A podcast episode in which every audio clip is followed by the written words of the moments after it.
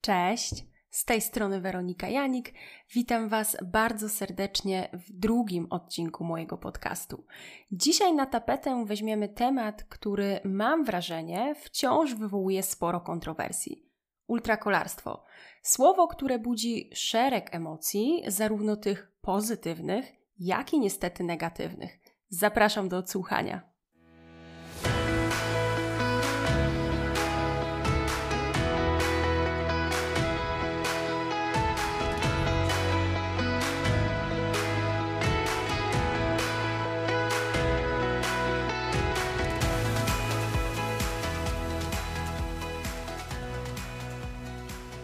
No właśnie.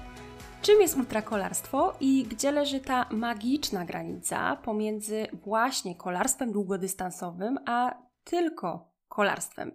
Temat ultrakolarstwa poruszany był już wielokrotnie, a mimo tego definicja tego słowa wciąż nie jest dla nas jednoznaczna. O ile w biegach pojęcie ultra funkcjonuje od lat i rzeczywiście gdzieś tam ta definicja jest powszechnie akceptowana, e, tak mam wrażenie, że w przypadku rowerów sprawy są już nieco bardziej skomplikowane. Ile zatem należy przejechać, aby móc nazwać coś ultrakolarstwem? Ile kilometrów musimy pokonać, aby móc bez narażania się na opinię w internecie nazywać się ultrasem? Ile godzin na siodełku musimy spędzić, by mówić o kolarstwie długodystansowym? Niestety nie znam jednoznacznych odpowiedzi na te pytania.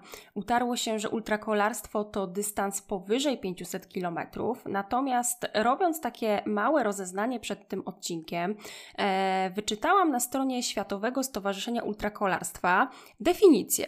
Definicję bardzo prostą, która mówi nam, że ultrakolarstwo to dystans nie krótszy niż 200 km lub wysiłek trwający przynajmniej 6 godzin. Dodatkowo gdzieś tam w czeluściach internetu znalazłam kilka wpisów o tym, że ultra to jazda non-stop, bez dłuższych odpoczynków. E, I tak naprawdę to by było na tyle. Zero takiej sprecyzowanej i jasnej informacji, która rzeczywiście w dokładny sposób opisywałaby nam, czym to ultrakolarstwo właściwie jest. Dla większości z nas y, pierwszym skojarzeniem na myśl o ultrakolarstwie jest dystans, jaki należy pokonać na rowerze. W definicji, którą podałam Wam przed chwilą, mowa o 200 km, ale czy rzeczywiście taki dystans możemy nazwać ultra?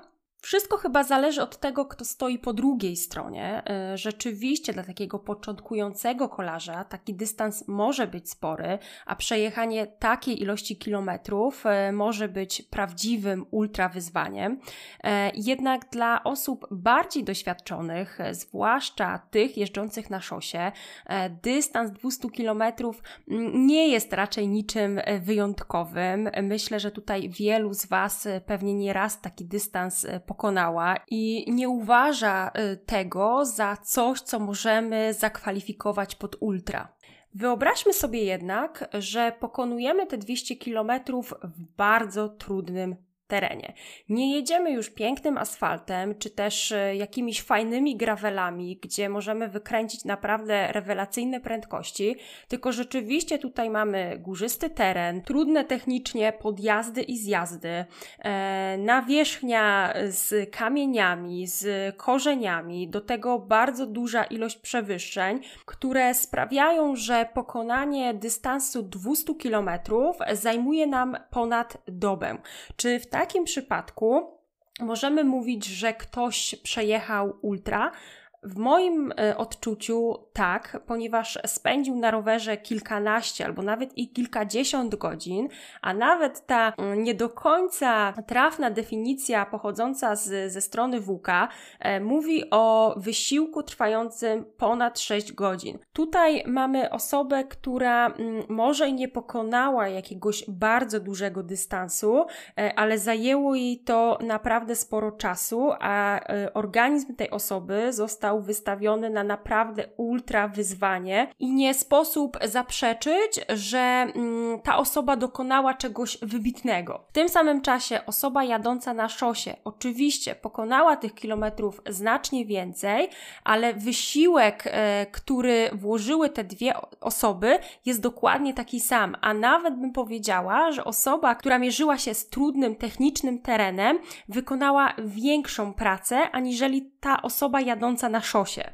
Ten przykład obrazuje nam, że mm, tak naprawdę to, co y, opisane jest y, w definicji na stronie Światowego Stowarzyszenia Ultrakolarstwa, y, no nie do końca oddaje stan faktyczny, bo owszem, te 200 kilometrów y, może być określane mianem ultrakolarstwa, ale w pewnych warunkach, dla pewnego typu mm, kolarstwa. Niekoniecznie mówimy tutaj o jeździe na szosie, tylko skupiamy się na na mm, kolarstwie e, takim bardziej przełajowym, górskim, e, gdzieś tam w trudnym terenie e, z którym dana osoba musi się mierzyć. W Polsce przyjęło się, że mm, ultrakolarstwo to dystans powyżej 500 km.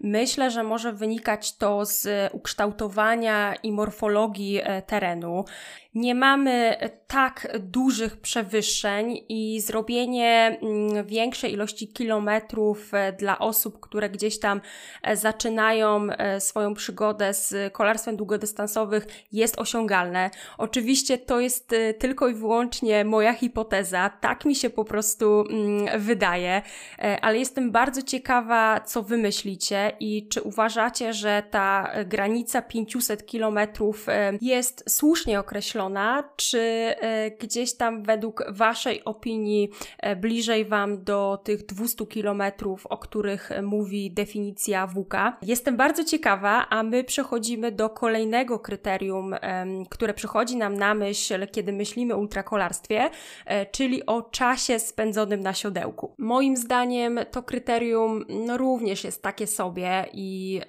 trudno tutaj wyznaczyć jakąś konkretną wartość, która określałaby e, coś mianem ultrakolarstwa.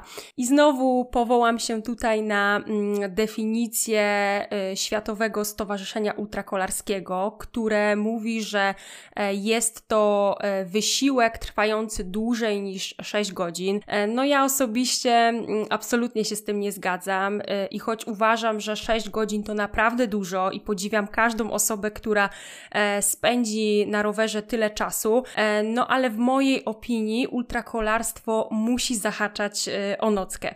Oczywiście zimą jest to dużo prostsze i mm, Wystarczy gdzieś tam nam 7-8 e, godzin spędzonych na rowerze, ale też nie oszukujmy się, raczej nikt normalny e, takiej ilości godzin zimą na rowerze nie spędza. Więc e, przyjmijmy, że jest to okres od wiosny do późnej jesieni. Dzień trwa około 12-14 godzin. Już zahaczamy o zmrok, o nockę. Musimy użyć lampek rowerowych, e, zmierzyć się gdzieś tam z tą jazdą po nocy, która niesie za sobą zupełnie nowe wyzwanie, z którym musimy się zmierzyć. Czas, podobnie jak w przypadku dystansu, jest też e, bardzo takim indywidualnym kryterium, e, które zależy od wytrenowania danej osoby. Osoba z dużym doświadczeniem mm, przejedzie tych kilometrów e, w tym samym czasie znacznie więcej niż ktoś, kto dopiero zaczyna. Więc tutaj nawet ta kombinacja i takie połączenie dystansu i czasu, no nie do końca jest wiarygodne. My myślę, że dobrym pomysłem e, byłoby pokusić się o stworzenie jakiegoś takiego algorytmu e, i kalkulatora który określałby nam, czy coś jest już ultrakolarstwem, czy też nie jest na podstawie e, właśnie dystansu i, e, i czasu, jaki nam to zajęło. No, oczywiście taki kalkulator musiałby też uwzględniać rodzaj nawierzchni, po której jedziemy, bo zupełnie inaczej wyglądałoby to na szosie, a zupełnie inaczej w terenie. A może już takie kalkulatory istnieją, nie wiem, tutaj przyznaję, że E, nie robiłam aż takiego rozeznania, ale, ale myślę, że byłoby to super i e, na pewno bardzo by nam to e, ułatwiło. Jest jeszcze jedna kwestia związana z ultrakolarstwem, e, czyli jazda non-stop bez e, dłuższych przerw.